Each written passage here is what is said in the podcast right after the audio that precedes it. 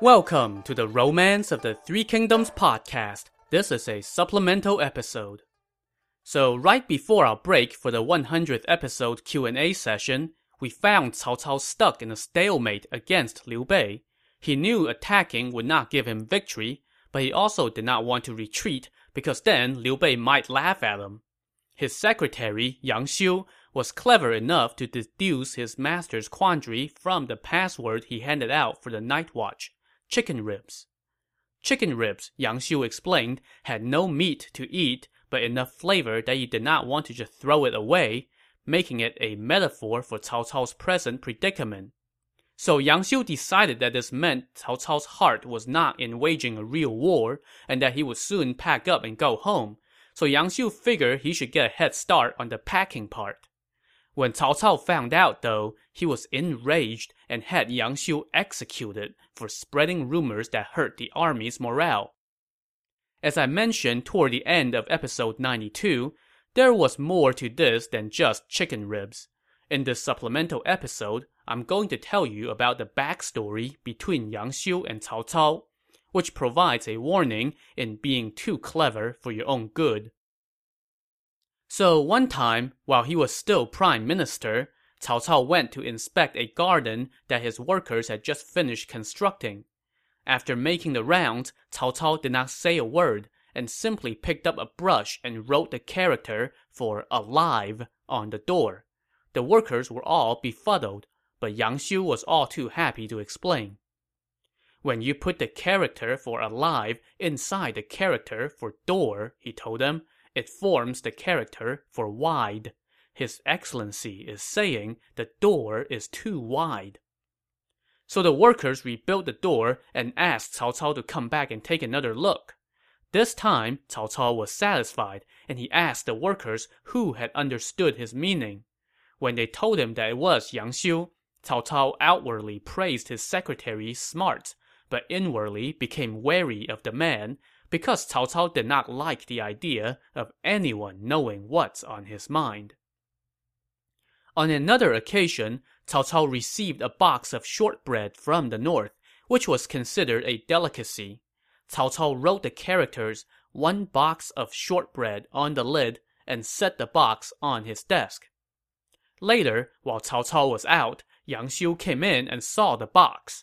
After reading Cao Cao's writing, he had the audacity to open the box and share its contents with others. When Cao Cao came back and found someone had helped themselves in his absence, he demanded to know why they had, you know, sharked their lord's dessert. Yang Xiu said, It clearly says on the box, everyone take a bite of shortbread, so how can we dare to disobey your excellency's command?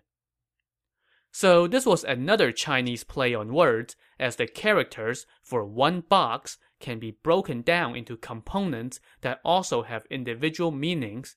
In this case, those components could be read as everyone take a bite.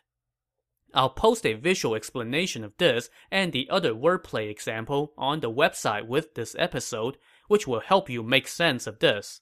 In any case, Cao Cao laughed this off, but in his mind, Yang Xiu had just earned another strike. I mean, dude, you ate my shortbread.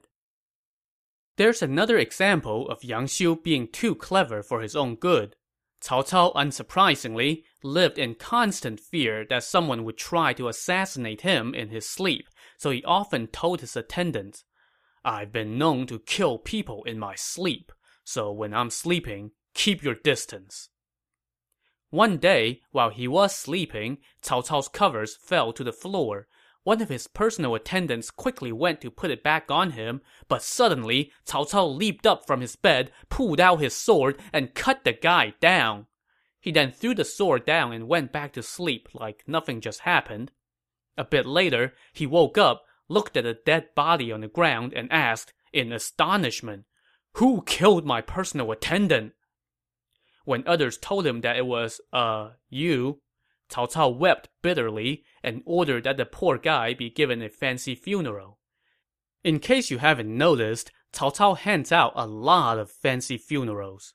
From that day forth, everybody believed that Cao Cao really did kill people in his sleep.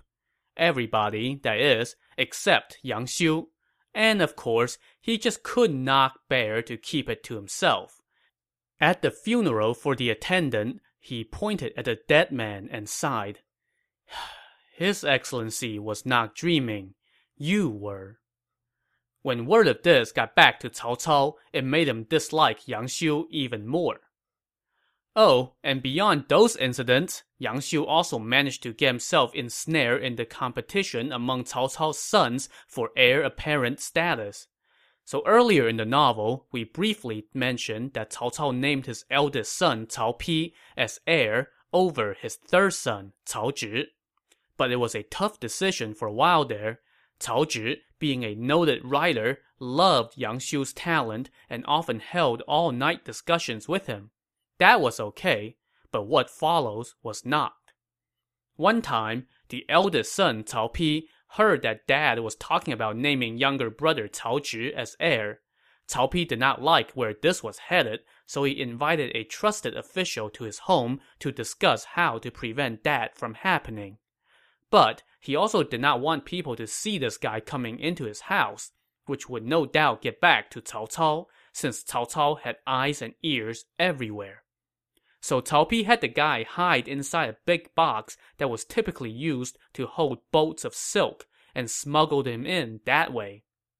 But Yang Xiu found out about this and spilled it to Cao Cao.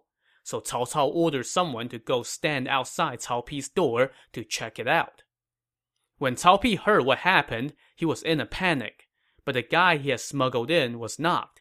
Instead, the guy told him to just fill the box with silk and bring it through the door again the next day.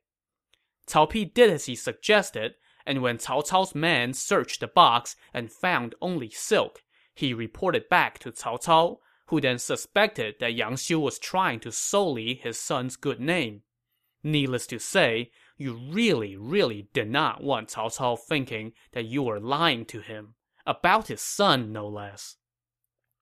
For his part, Yang Xiu seemed hell-bent on putting himself deeper and deeper into Cao Cao's doghouse. On another occasion, Cao Cao wanted to test the two sons he was considering for heir, so one day, he ordered them to leave the city through a particular gate, but he had secretly instructed the guard at the gate to not let them through. The test was to see how each son would react. Cao Pi was up first, and when the guard told him no, Cao Pi just said, okay, and turned back.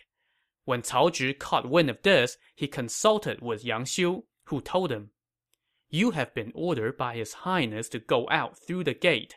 Anyone who stands in your way should be killed. So Cao Zhi went to the gate, where the guard stopped him and said, I'm sorry, you can't go through there. Cao Zhi promptly said, I am acting on orders from His Highness. Who dares to stop me? And he cut down the guard right then and there. So, how did Cao Cao react? Well, he was very, very impressed by Cao Zhi and his bold action. Or, he was impressed until he found out that it was Yang Xiu who had told Cao Zhi what to do. Put down another black mark next to Yang Xiu's name in Cao Cao's ledger. And finally, Yang Xiu ran afoul of Cao Cao on yet another occasion. Cao Cao often asked his sons questions about various subjects to test their knowledge. Yang Xiu helped Cao Zhi cheat by preparing a dozen or so answers for him, and whenever Cao Cao questioned Cao Zhi, the latter would answer eloquently, repeating from memory one of the items from Yang Xiu's cheat sheet. Cao Cao was a little suspicious at how good these supposedly impromptu responses were, but he had no evidence to suggest any foul play.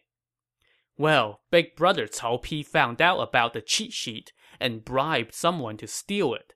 He then showed it to Cao Cao, who was livid at Yang Xiu for having the audacity to play him. So from that moment on, Cao Cao was harboring thoughts of doing away with this thorn in his side. So, when the chicken ribs thing happened, Yang Xiu finally pushed his luck one too many times, and his head was soon hanging by the gates of Cao Cao's camp. So there you have it, the backstory of how Yang Xiu got on Cao Cao's hit list by being too in tune with what's on his boss's mind. Usually we don't see that as a bad thing, but when you're serving Cao Cao, well, let's just say it's best to keep your smart alecky antics to yourself. Oh, and don't steal his shortbread. Never, ever steal Cao Cao's shortbread.